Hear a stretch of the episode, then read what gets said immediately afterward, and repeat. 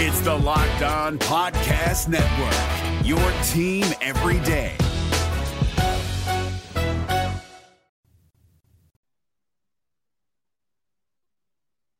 Welcome back. This is John Sadak. While you were away, we had a mound visit, and it looks like they might be making a change. Yep, yep, they're going to the lefty in the bullpen. It's Southpaw Sizzle. Here comes Stephen Offenbaker. Welcome into another edition of the Lefty in the Bullpen. This is our first one for 2023.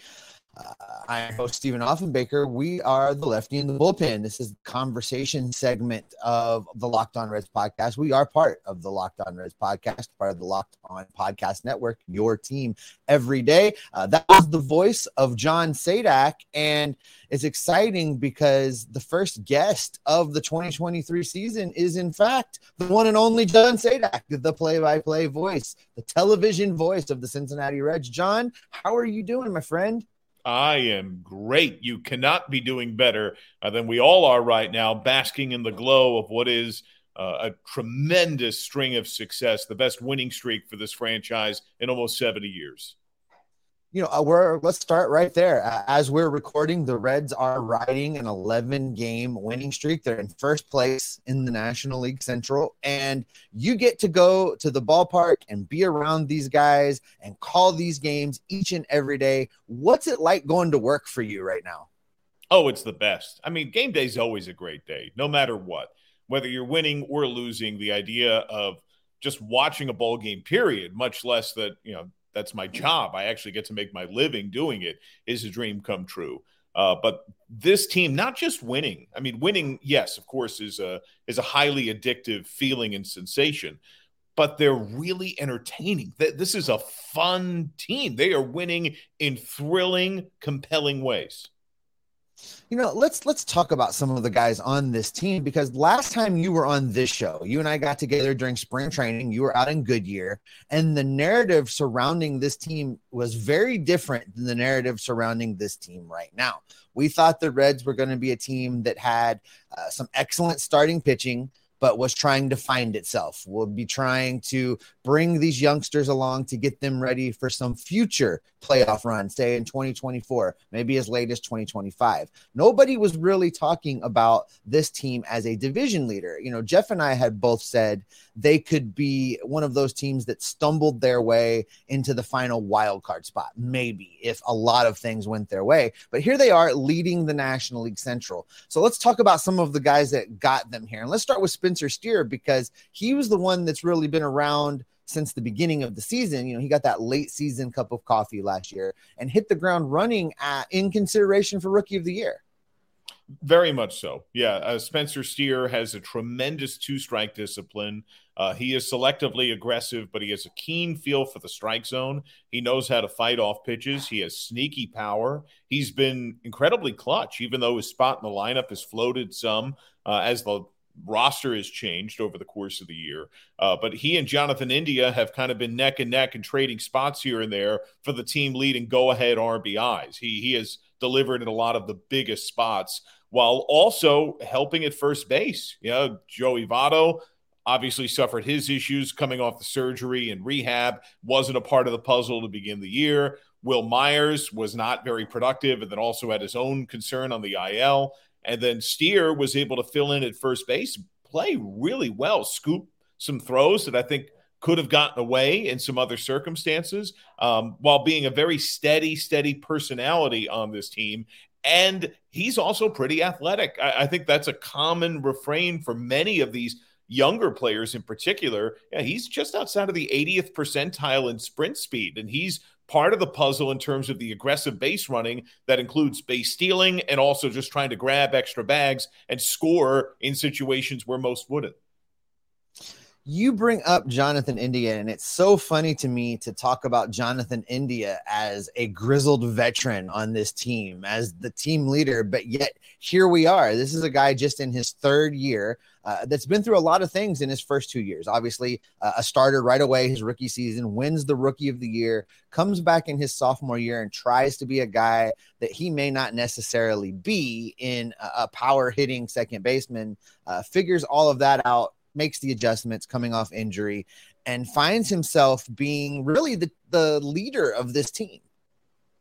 He does. I mean, he's always possessed, I think, those leadership characteristics in his personality. Um, he is a guy that that players, that fans flock to and and follow. There's a coolness and a confidence and a hard way that he tends to play the game uh, that we can see domino out in every other player that is on this team this year.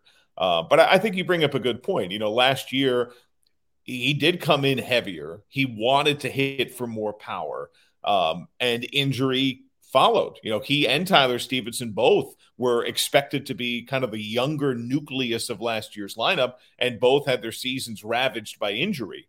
Uh, but India made every correct adjustment. Uh, he he got faster, he got leaner. Uh, in the beginning of the year, he filled that leadoff role great. And now he's nestled into that usual third position in the order, something that Barry Larkin had been uh, kind of clamoring for for a week or two before it happened. And he believes he is just now really finding his groove as a run producer. And we saw that when through the road trip, uh, you know, the long road trip that included the sweep in Houston that ignited this long win streak he had some big, big extra base knocks. He had he led the team in homers during that time and, and produced a lot of big ribbies with men on base we've seen him demonstrate leadership in a few different ways, at least on television broadcasts while we're watching games. We've seen Jonathan India stroll over to the pitcher's mound and talk to a, a pitcher on occasion when things aren't quite going their way. We've seen him talk around the infield, uh, helping to get guys set and and make sure they understand what's going on situationally.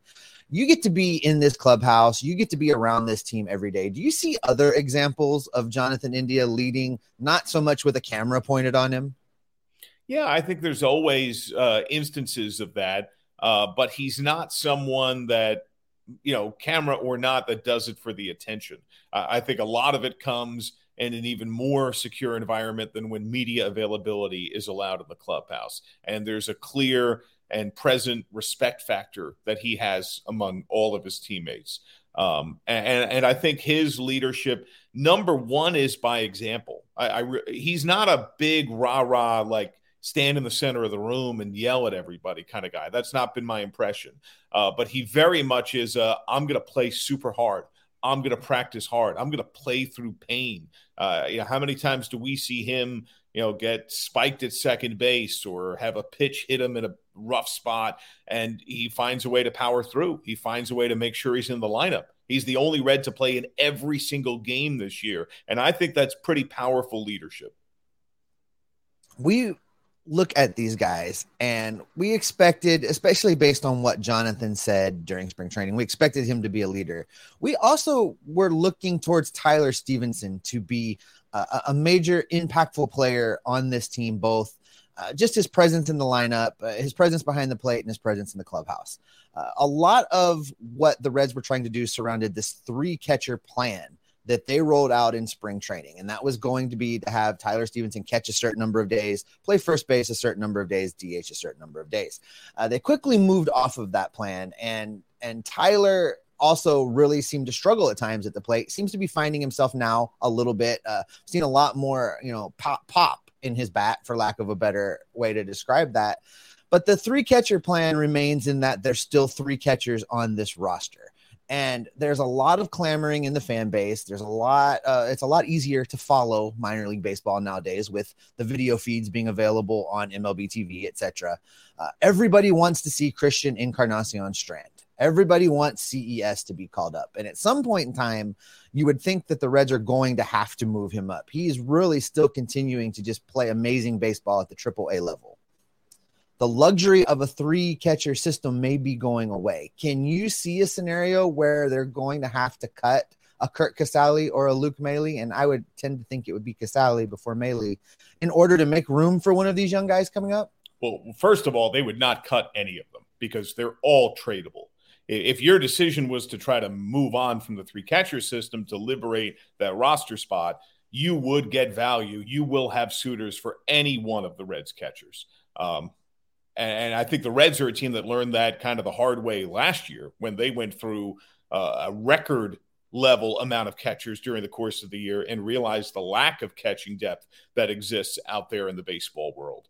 Um, yeah, it's going to happen, I think, eventually. I think, barring injury, Christian Encarnacion Strand is going to be a big leaguer. And, and I would think sooner than later. But these are good team problems. You know, good team problems are you don't have enough spots for the number of major league caliber players that you have.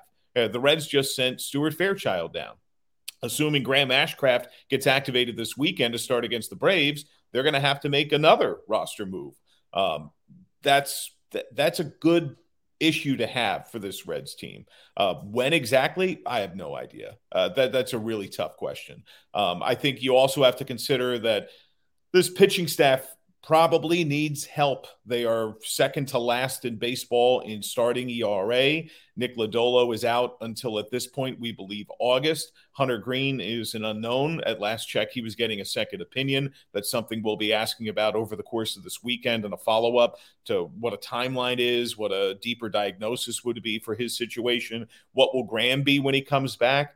I hope it's what he showed before he got hurt, where he was working more lower third. He took something off of his stuff, but it still played really well, and he could build back to be the dominant man we know he's very capable of. Uh, but until then, having catching depth helps a lot. It, it, it provides a position of strength that I don't think you can fully realize in the trade market until you get closer to the deadline. Uh, for everything in the universe, man, there's a give and a take. And, you know, part of the give and take of these expanded playoffs, the Reds team from two years ago would have been a playoff team. They, they wouldn't have collapsed and been on the outside looking in. They would have been in as a wild card team. The downside to that is, I believe what we're seeing is teams are going to be much uh, stingier when they're dealing with trades because more teams believe they're in it. More teams are in it. So they don't have the same uh, compelling drive to you know shell off certain pieces of their team that they're not committed to on a long-term basis and try to flip that into something for a future return. They're going to demand more. They're going to demand perhaps even more present day immediate value. Um, and if i'm the reds I, do not want to trade any of the major prospects. Um, do you want to trade and make the team better? Yes but I think to leverage value fully, you're probably going to have to wait until closer to the deadline. And I think that's just one part of a very complicated puzzle for how the timeline will evolve on that. If the Reds are to actually have a catcher to spare, I guess, and, and, and I totally hear what you're saying about trading away major league talent, but uh, Tyler Stephenson's going to have to continue to progress much as he's been over the last several weeks. So he came on this show uh, during the offseason and had a lot of good things to say about what his approach was going to be and coming off of that injury. And it, it seems that he was just slow in coming around. It, I, it doesn't strike me. Uh, uh, he didn't strike me uh, watching him this season as a player that was still battling that injury. I, I, it looked like some timing issues. It looked like some just finding his way issues. What have you seen in him and what are you seeing right now? Because it really does seem that he's coming around. Yeah, I think his last three weeks, he's looked a lot more like himself. He's been going to all fields. We have seen more power, even on some of the singles that have been harder hit. Um, you know, he's hitting as low in the order as he ever has in the big leagues. And that's uh, another good thing that's happening with this deepening of the roster and the lengthening of the lineup. You have a guy like Tyler Stephenson hitting seventh or eighth in many of the best iterations of what this Reds lineup is. Um, uh, he didn't quite look like himself. He didn't look comfortable. I would agree that his timing looked off. Um, it was a little eye opening how many times he went down looking at hittable fastballs. Uh, I think we saw the league generally pound him in way, way more, particularly with fastballs. And he's a natural opposite way hitter. Um, at times, it looked like he was trying to turn on those pitches and trying to hit them for power. Um, at, other times, it looked like he was trying to lay off those pitches. At times, it looked like he was getting jammed by those pitches.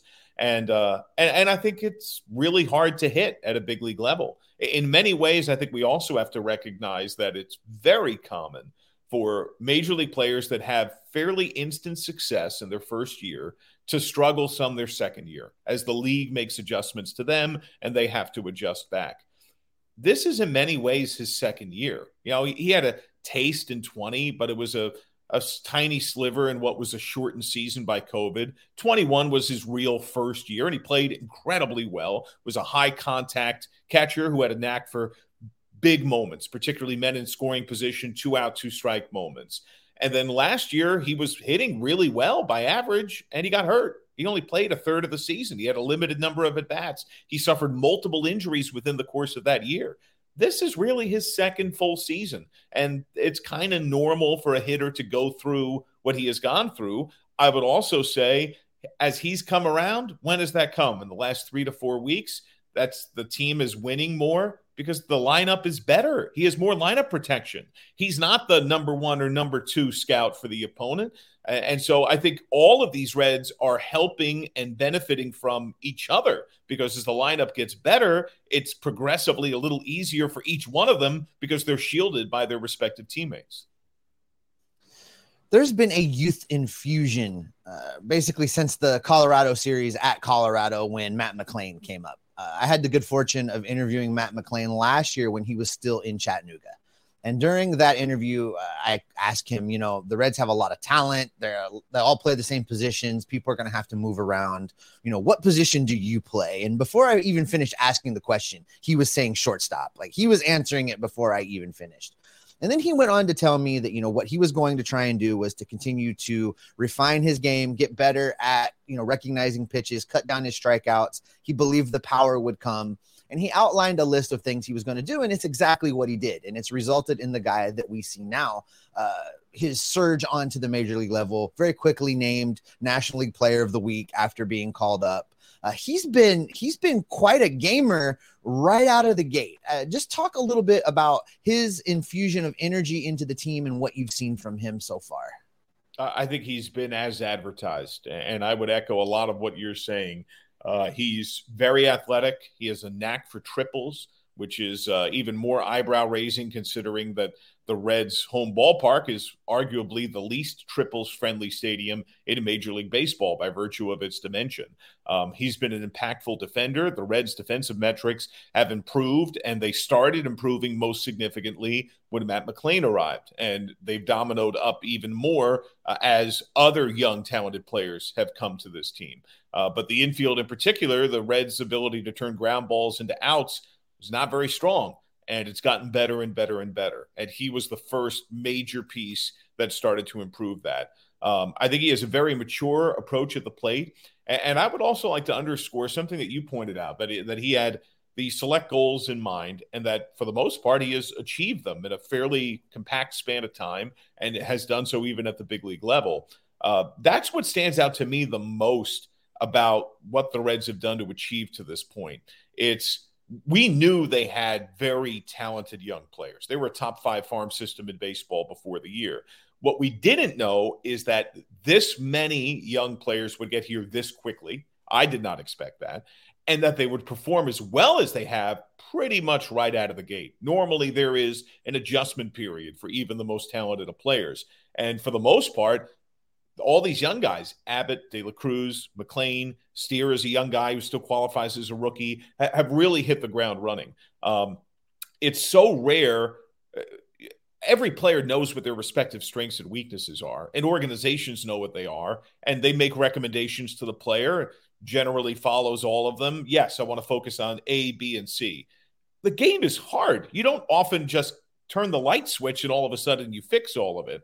And uh, where we've seen that perhaps most profoundly is in the cut down of strikeout rate and chase rate, just general swinging at bad pitches, increase of walk rate while still being aggressive with power. And that's something we've seen from McLain, from De La Cruz, that Christian Encarnacion Strand has shown at AAA. Uh, that's really rare and really hard, uh, let alone the idea that they are as blossomed and as fairly flush filled out of players as they've been already. And I, I, think they're all likely to to at least have the potential to improve. You know, when I would talk to scouts in my many years in the minors, And I was fortunate to be associated with organizations and teams that had a lot of prospects that had similar hype to what the Reds had entering this year. They would always caution me, John, the normal math is for your ranked prospects, not including the, you know, the, the, the lower tiered guys that don't profile to be major stars. For the guys that are top 30 organizational prospects, if one out of three becomes a regular productive big leaguer, not an all star, not a Hall of Famer, just a guy who plays every day or pitches every fifth day and helps the team is an average to above average player. You're doing great. One out of three. Every young prospect the Reds have brought up so far has done incredibly well. Like th- that is a hit rate that is that is unbelievable. And when you talk to Shawn Pender, who runs the Reds minor leagues, and you bring up guys like Matt McLain, and you bring up guys like Elly De La Cruz, and you bring up Andrew Abbott, uh, he immediately defers to them. He says, What's the secret sauce? They're really good players who are really smart and have excellent work ethic. Yes, we identify what we want them to be better at, but everybody does. They're able to do it chiefly because they're really good. That brings us to Elly De La Cruz. And I don't recall a time that a Reds prospect has been just this electrifying and it has been this touted and has been this hyped, but has really for a large part lived up to the hype has really been as advertised. And Elly arrived on the scene and you know a team that was already really starting to be electric was fully electrified at that point it is it has just been something i was fortunate enough john to be back in cincinnati when elly made his debut so i was in the ballpark that night and it was i listen john I, I, know you've been here several years now, and I've been around a long time, and I don't recall a regular season game at Great American Ballpark feeling like that game felt that night with Elly making his debut. Yeah, that's something I've heard from many. Um, you know, perhaps uh, 2012 is the last such instance of of that kind of uh, togetherness, but but many of those that are my friends that have been lifelong Reds fans or associated with the franchise in some way have said similar things. And there is something that's not quite quantifiable about the charisma uh, and the complete package uniqueness, the unicorn style of Elly De La Cruz, that he can do everything. And, and I would also say we have not even seen close to the best of him. Uh, I, you watch what he did at AAA, and I I spent uh, a decent number of the evenings when Louisville was playing Reds Head day games or vice versa. I would try to make time to watch Louisville for everyone, but a lot of it was focused on De La Cruz. And he's to do even better. Like he has that tool set within him already. I, in game one, I mean, heck, in his debut, we saw how carefully he was being pitched to. He was being pitched to as if he were already the number one bat in the lineup. And in some ways, uh, you can argue he is. Uh, he does everything, and he does it with with passion and dynamic athleticism. Yeah, I think Barry put it really well. We were talking some off air during the course of the Rockies game uh, when he forced three pitching errors on pickoff looks during the course of an inning. And he said, This guy makes the opponent look like an amateur team. It looks like a high school or little league game when you know one kid is just bonkers more athletic than everyone else and speeds you up so significantly physically and mentally that you do silly things. You do the wrong thing. That's what he's capable of doing. On his off days, when he reaches on a fielder's choice, he can still help you win. He's that talented. You know, I don't ever recall seeing a guy leg out a grounder to first base, and we've seen Elly do things like that. We we've seen him, you know, as you're saying, find a way to get on, disrupt to get over, and then a simple fly ball brings him in. We've seen him do this in the minor leagues where he rope a dopes a shortstop as the throw comes in from the outfield and scores. We've seen him do those kind of things.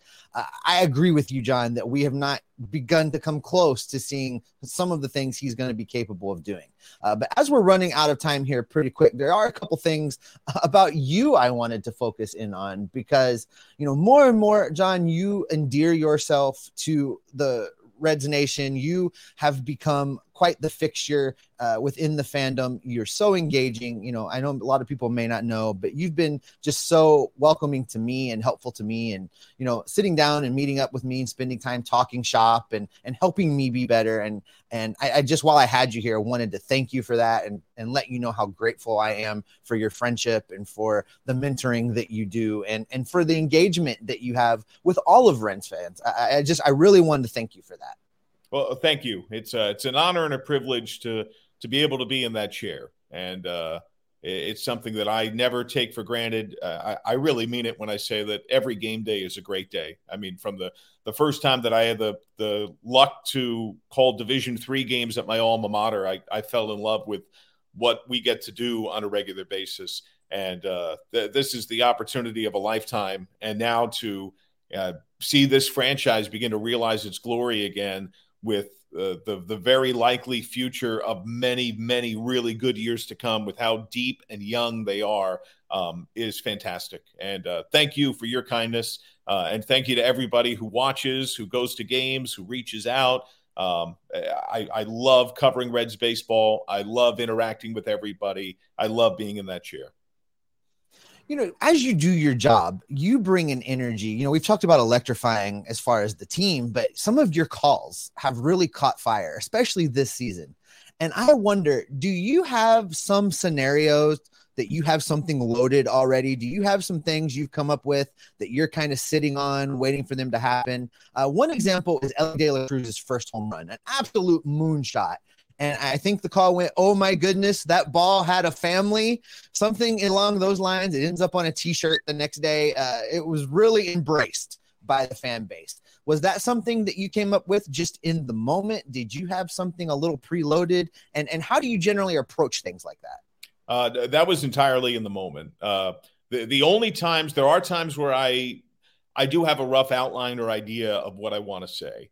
Um, and the only times I've ever done that uh, have not been with the Reds yet. Um, they've been when I've worked nationally calling championship scenarios. So if I'm doing, you know, uh, uh, uh, longest uh, winning streak in college basketball history is on the line against Mississippi State. I have a structure of a call idea ready if UConn wins and goes to the championship game, and if UConn loses and Mississippi State pulls off the upset. Um, I often have an idea of that doing Army Navy. I have an idea of that um, when I'm doing an NFL playoff game because uh, I, I kind of know the bigger underpinnings that can adjust. Like as the game goes along, there might be some sequence or moment or play that supersedes it, and then so that I pivot to that, or or the final play is something so significant that that kind of encapsulates it instead. Um, but no, with the Reds, I've I've not yet done that. Um, you know, a lot of people had asked when I first took the job if I had a signature home run call. I haven't. I still don't. I, am I'm open to the idea. Like I'm not saying, and, and, there are people who do it that you know it's beloved by their fan base. It really works for them. But for me, each moment is different, and I I try to treat that moment individually. Um, I may come across something like that at some point. I haven't ruled that out, but I haven't yet. And like that particular call was, I mean, that that's just what I saw. I mean, he like Lark and I are just talking, and he hit it so stunningly hard. I mean, that was like a an eyebrow raising, like, oh my goodness, did you just see that? Like mouth agape kind of sensation uh, that I had seen on video. I'd watched some of Elly. I mean, he, he had even more impressive home runs in the minor leagues, but I'd never seen it in person. And seeing it in person is just different. I believe that Elly De La Cruz is going to be the first player to hit a ball into the river on the fly. We've seen him go in the water on the bounce, never on the fly. And I think he's going to be the first one to do it. So go ahead and get that call preloaded, John. Start thinking about that because I think it's going to happen.